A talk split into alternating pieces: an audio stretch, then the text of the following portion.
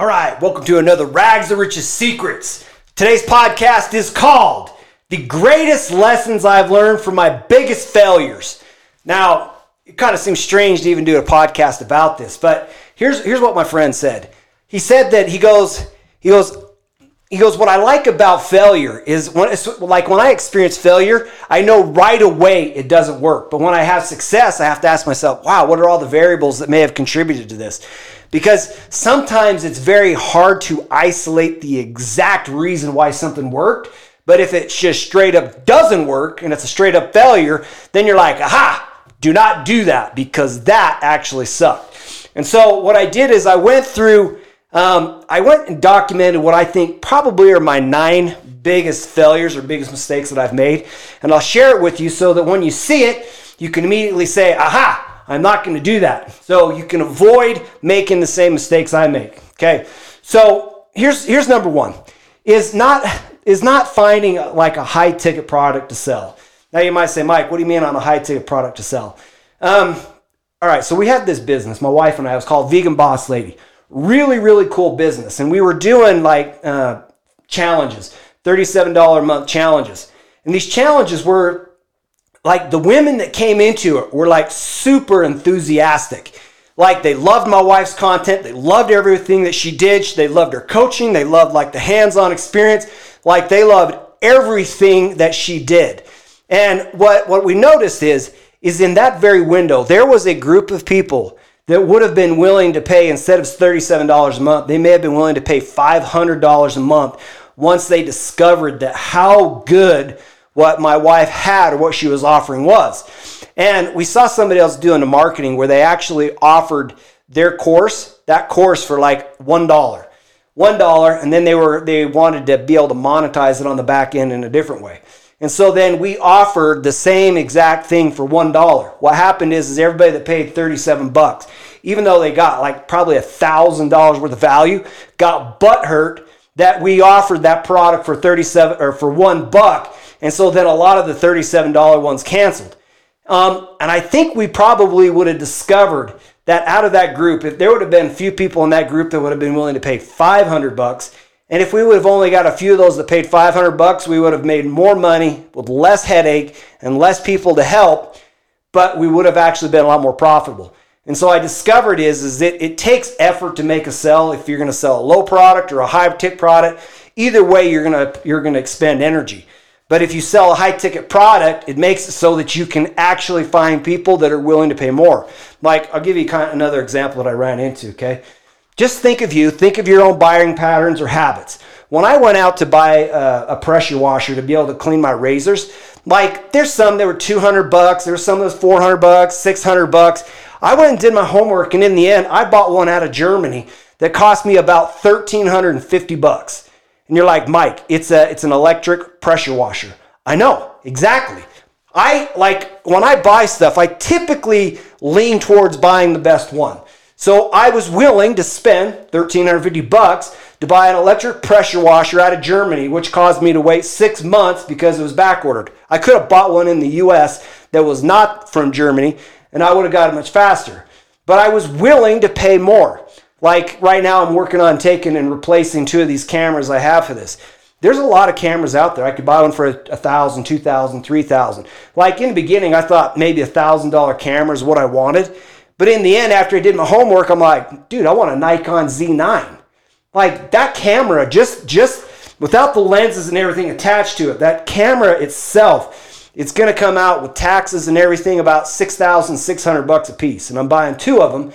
Then I add lenses on top of it, which is probably another twelve hundred bucks a piece. So in the end, in the end, I'll probably be, I'll bet you I'll be close to fifteen thousand bucks for these two cameras. Okay, people are willing to buy it. They don't buy the cheapest clothes, they don't eat the cheapest food, they don't typically drive the cheapest car, they don't typically people add have value or add value to things that they believe are better and that are that they're willing to pay a premium to get the good stuff.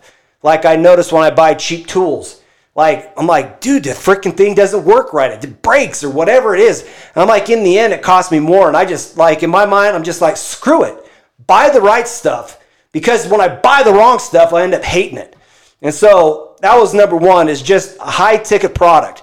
And those are just experiences, examples of things that I ran into where I'm like, like people don't always want cheap from China, okay?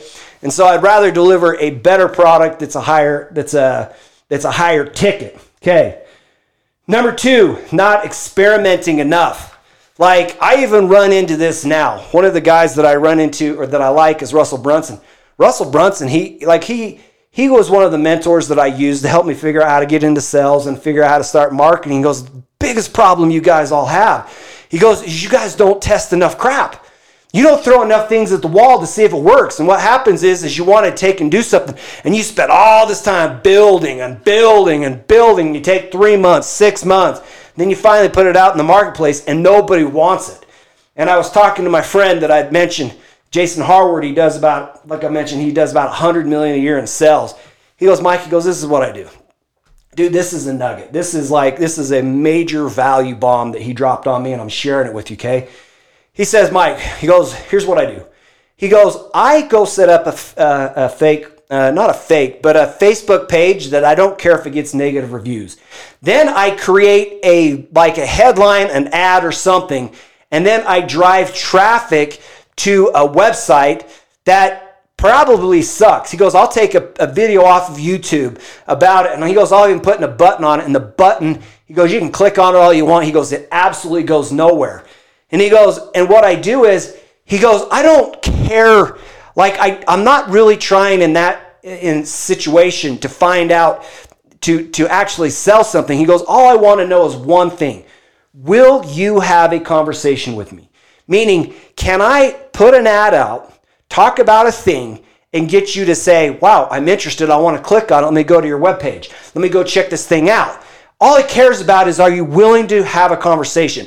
And then when you go to the page and then you click on it and you're like, dude, your button doesn't work. And so, you, like, a customer might be a little bit pissed, but what he says is he goes, wow, people are willing to have a conversation on it. So then he says, okay, now let me figure out how to experiment more. And then you'll start figuring out how to pull it to the to the from the dark side where it's I don't give a crap what happens on this side if I get bad Facebook reviews. I'll pull it to this side in my good funnels and I'll start building it out. But what it does is he allows him to do rapid testing, rapid iterations to figure out if things will work. Will it work? Will it work? Will it work? Will it work before he spends a ton of money on it?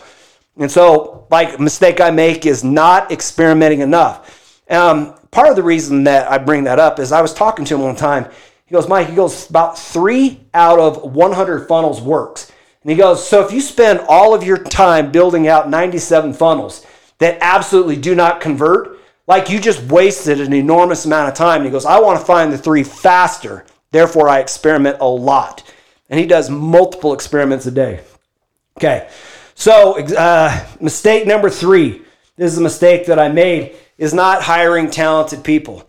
Now, what I mean by this is like take watch my videos, watch my content. You can see that somebody took time to edit them, to do graphic design, to figure out how to make thumbnails, to figure out how to create content for my Instagram profile, to figure out how to make content for my um, my YouTube or whatever it is, or my like uh, on my podcast. You look at the the thumbnail on my podcast. I can't make that stuff. Like if you ask me, Mike, go make this thing. Like I would, I could figure it out eventually, but it would take me too much time. And the the, the big thing is, is if I get stuck down in the tactics of always having to create every graphic, every design, every da da da da da da, it gets very hard. And what you can do is you can actually find people overseas who are very very talented, where you can help them out and you can you can hire them to create content for you. You can use Fiverr, you can use all these different platforms, okay? But the thing is, is like if you're trying to solve a problem, are you going to solve the problem faster by just having you focusing on the problem, or would you solve the problem faster by having like 10 people uh, focusing on it? Um, I've got, like, I, I uh, it was last year, I was with, uh, at an event and I was talking to Tony Robbins, and I was talking to him about my solar business, and I said something to the fact that he, I'm like, dude, I'm running into this problem and this problem, and I kind of explained it, meaning I generate I generate enough sales, but sometimes it, we really struggle to fulfill it. He's like, Mike, he goes, problem you have is you don't have enough people on your team helping you solve that problem. He goes, go get three people, go get four, go get 12 people focusing on that problem. He goes, you'll close the gap and you'll solve it. And therein lies the mistake is not getting people on your team. Like all I can say is it's easier to go from here to there. Um, if like if it takes like say like I don't know maybe success is three maybe three thousand hours away right it's easier to get to 3,000 hours instead of having one person doing 3,000 hours, having like 10 people doing 300 hours. Does that make sense? Figure out how to get to the goal faster. So, not hiring people. Number four, uh, not finding a coach, not finding somebody that can help you get the momentum. I, I ran into this and, and I didn't see in the beginning you don't know like you don't know your gaps right? You don't you don't know what you don't know. I was I was sitting in a meeting one time at Raytheon Missile Systems and the director said to me he goes he goes the problem is I don't know what I don't know. And like that's the first time I ever heard that and I started laughing and laughing. You got to keep in mind that this guy was like a retired Navy colonel director over the Tomahawk program, a huge multi, like a billion dollar program, and he made that. And like I just I died laughing, and I laughed and laughed and laughed, and I was like I'm like I said Walt, that was the funniest thing I've ever heard, and I wrote it down in my book, and I still remember it till today. But it was true, dude. You don't know what you don't know, and here's what I know in the beginning. What you don't know is what's gonna kill you. Like you don't know. I, I remember when I was trying to sell solar. Okay, there. Think of a city. There's a city. I think there's like 15,000 people that lived in this city. Okay, and I went around and I knocked and talked to almost every single person that lived in that entire city. And after doing that, I only got maybe three people out of all that entire city that bought solar from me. And I was like, fetch, like I'm gonna go broke right? And I got a coach, and my coach, like, he didn't give me, he didn't coach me a lot. But what he did is he gave me three nuggets. He goes, one, he goes, Mike, when you go meet with somebody, he says, exhaust all options to help them. Because if you don't try to help them at that moment, people just get distracted and they forget and they never come back to close the gap, okay? So he gave me that piece of advice. Number two is he's like, look, people buy from friends. He said that's how it works. He's like, so if you go in there and you don't figure out how to be personable so that they actually end up liking you, he's like, you're dead. So you people buy from friends. And the third piece of advice he gave me, uh, I don't remember exactly what the third one was. I don't know.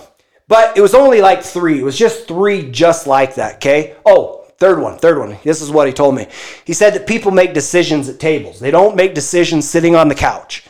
He's like, so if you want to actually help your customer, go sit at the table. Decisions are made, made at the table. Those are the three nuggets he gave me, but it changed everything. It changed my economics. It changed everything because it was huge butt mistakes that I was making. Then I figured out how to close the gap by getting some additional training. But not finding a coach, had I not talked to him or let him mentor me, I would have struggled longer. In fact, had I had talked with him and worked with him at first, the reason I didn't, I'll tell you why in part because what they do is like when you hire a coach, like it's it's it's more expensive, right? It doesn't it doesn't their time is valuable and you've got to figure out how you can compensate them for their time. But like if you run the math, so I spent maybe one to three months. I can't remember. It's probably about three months I spent working, talking, talking, talking. I had the potential to make more, but in the end, I made nothing because nothing I was doing was working.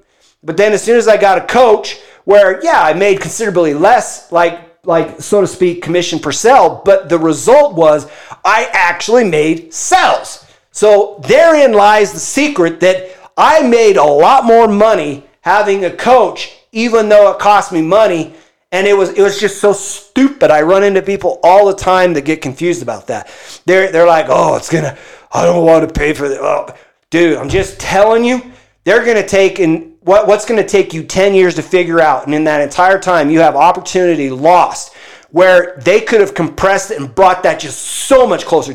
They would have brought that 10 years closer to you. Yeah, you might not make as much, but guess what? Making money and more money than making no money is better. Like just you got to you got to figure out how to, to close the gap in your head. It's a it's a huge butt mistake. Like I got trapped in it. it was stupid. It was just dumb. So get a coach, get a mentor. Okay, number five, um, getting caught in the corporate America trap. that one, if there if there's probably a single big flipping or flipping mistake that I've made, it is this one. This one, ah, here, here's what happens. When you get caught in corporate America, you get caught doing a job, but what you don't do is you don't develop the skills on how to sell things. You don't figure out how, like, different products or different ways you can move things, right? So then what you do is you, in essence, like I did, is I took a, a hit on my self esteem where I'm like, I don't know how to make it in the real world. I don't know how to go out and sell these things. I don't know how, like, I don't get how people create business and start. I don't figure out, like, it takes a lot of time to, to be able to get a business lifted off and off the ground. And, and it's like your security, how you provide or take care of your family is tied directly to your job. And so then through fear, through fear, you get trapped in the thing.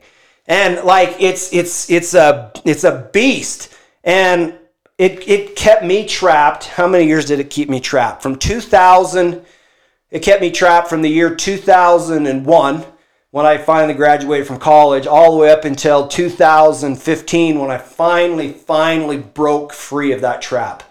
Um, and it, it was oh, corporate America, boy. They give you enough money so you so that you can survive, but not enough money for you to thrive. It's just the way the game's played. It kind of sucks. But getting caught in that trap. So, um, number six, um, not finding a business model that was on an exponential path. Um, let me give you an example.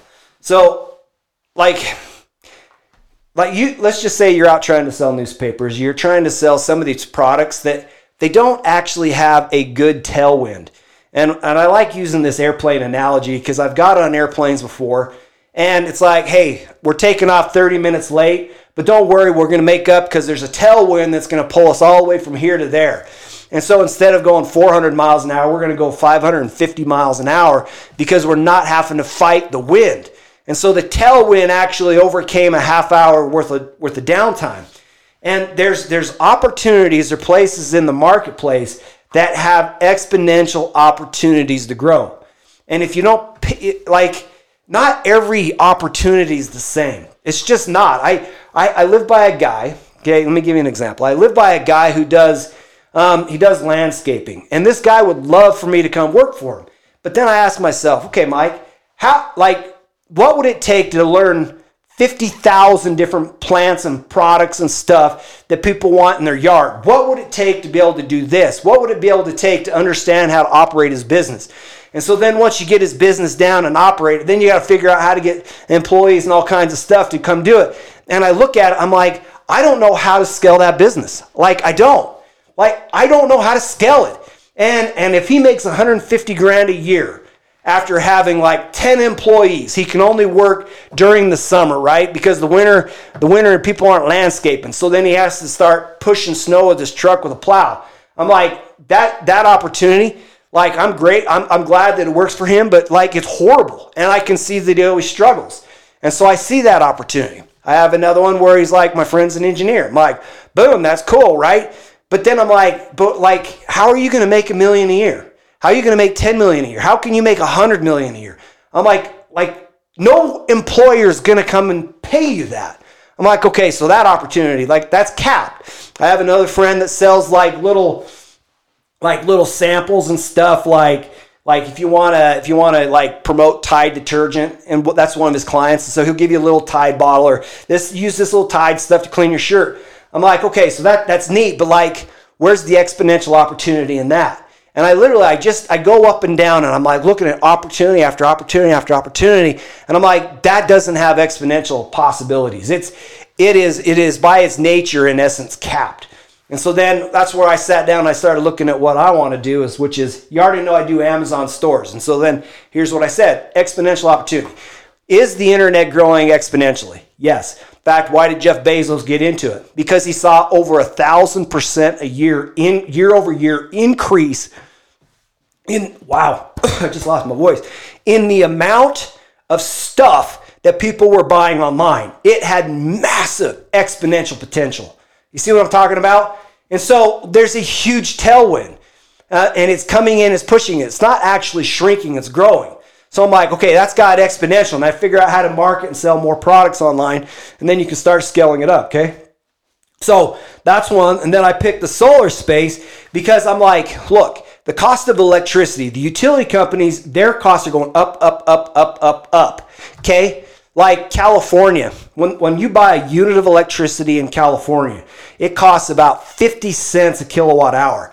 Now, put it into perspective. Utah, I'm about 12 cents to 14 cents a kilowatt hour. Okay, I can put solar on a house and a consumer can get that same electricity for 6 cents. So in California, you're like, why has California got so much solar?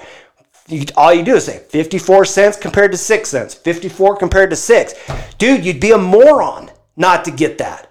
See, it's, it's like stupid. Like even in Utah, it's like 12 cents or 14 cents from the utility company versus 6 cents. Like, why would you do that? It's like dumb. But here's the thing utility costs keep going up and the cost of solar keeps coming down, down, down. There's going to come a time when solar panels can generate electricity for one cent a kilowatt hour. Okay.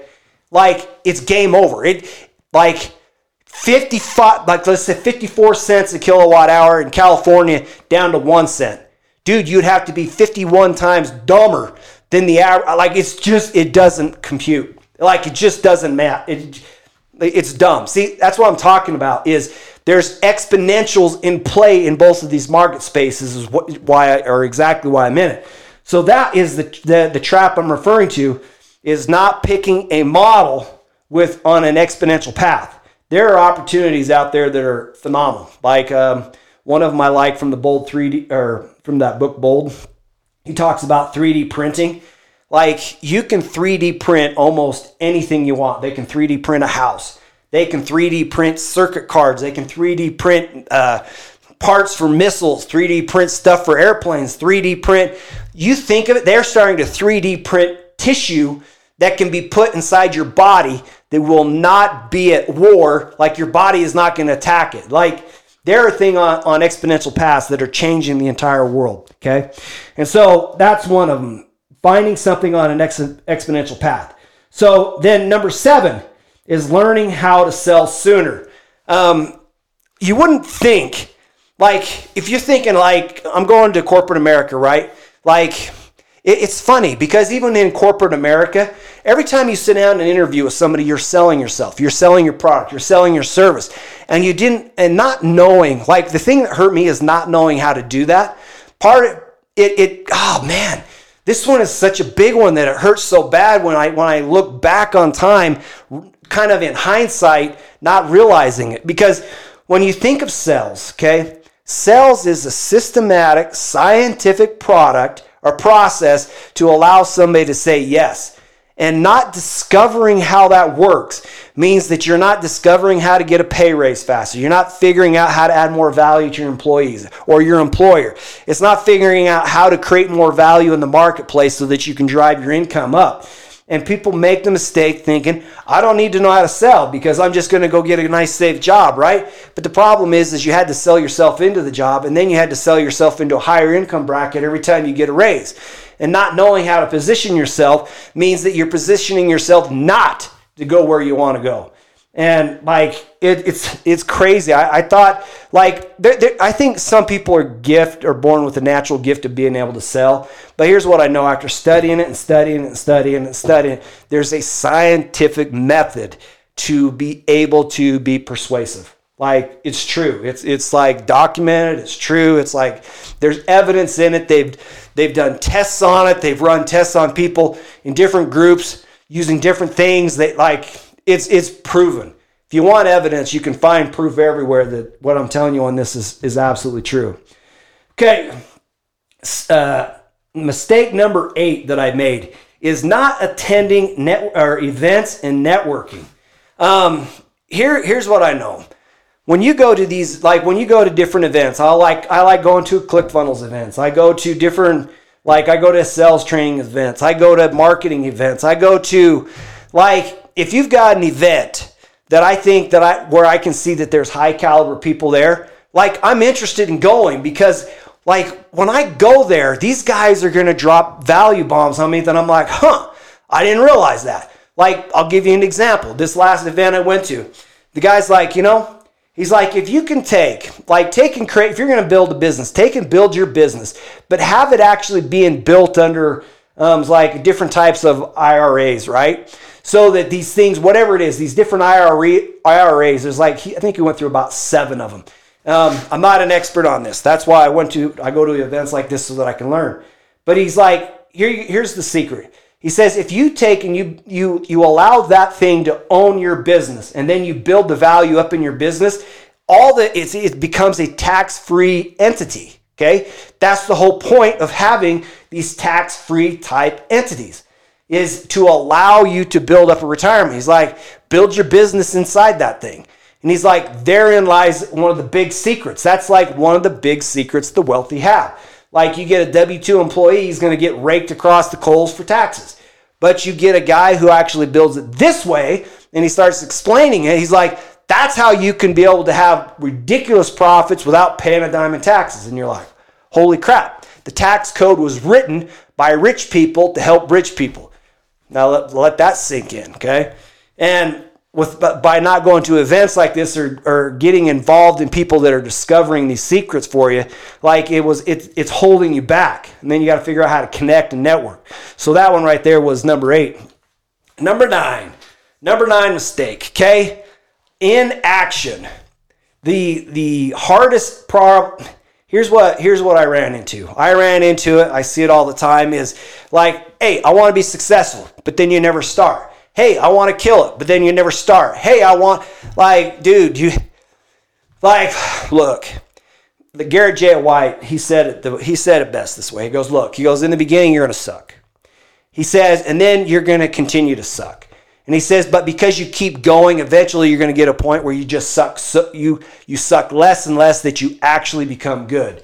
And you've got to just be okay in the beginning, knowing that there is a very good chance that you're going to do something and it ain't going to work. Like, just like if you, I'm not encouraging you to fail, okay? I'm not saying do your best to fail. What I am saying is, as you do your best, you're going to discover in the beginning it sucks. like, it ain't working. But you're, and so your mind, you gotta, you gotta override what's inside your mind. Your mind's like, hey, let's not do that anymore. I don't want to do that, right?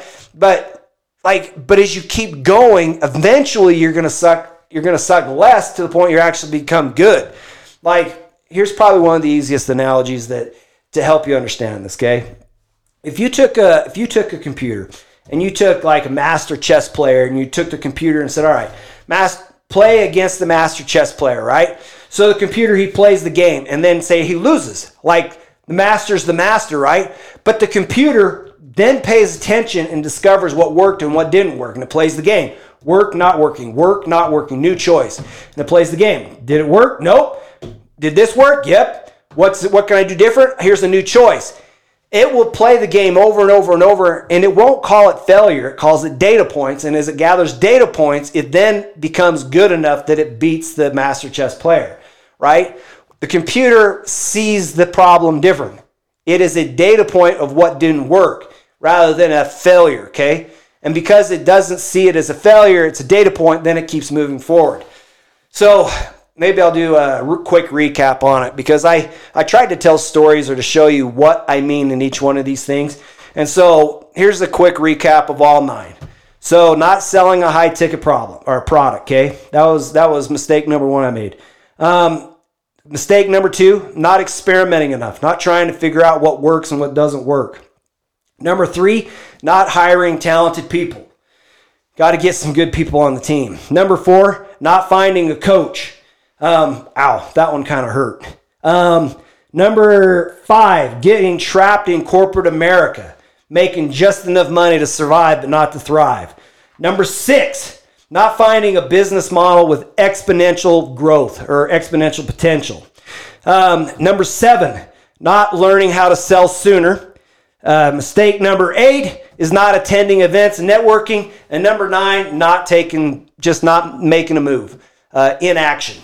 Those are the biggest mistakes that I've made. Hopefully, you can learn from them and say, okay, if those are the mistakes, like these are the things to not do. Okay, don't do those, and you're already like at least nine massive mistakes ahead. All right. That was another Rags Riches Secrets. Hope you enjoyed uh, hearing about my failure so that you can find your own success faster. And I will talk to you later.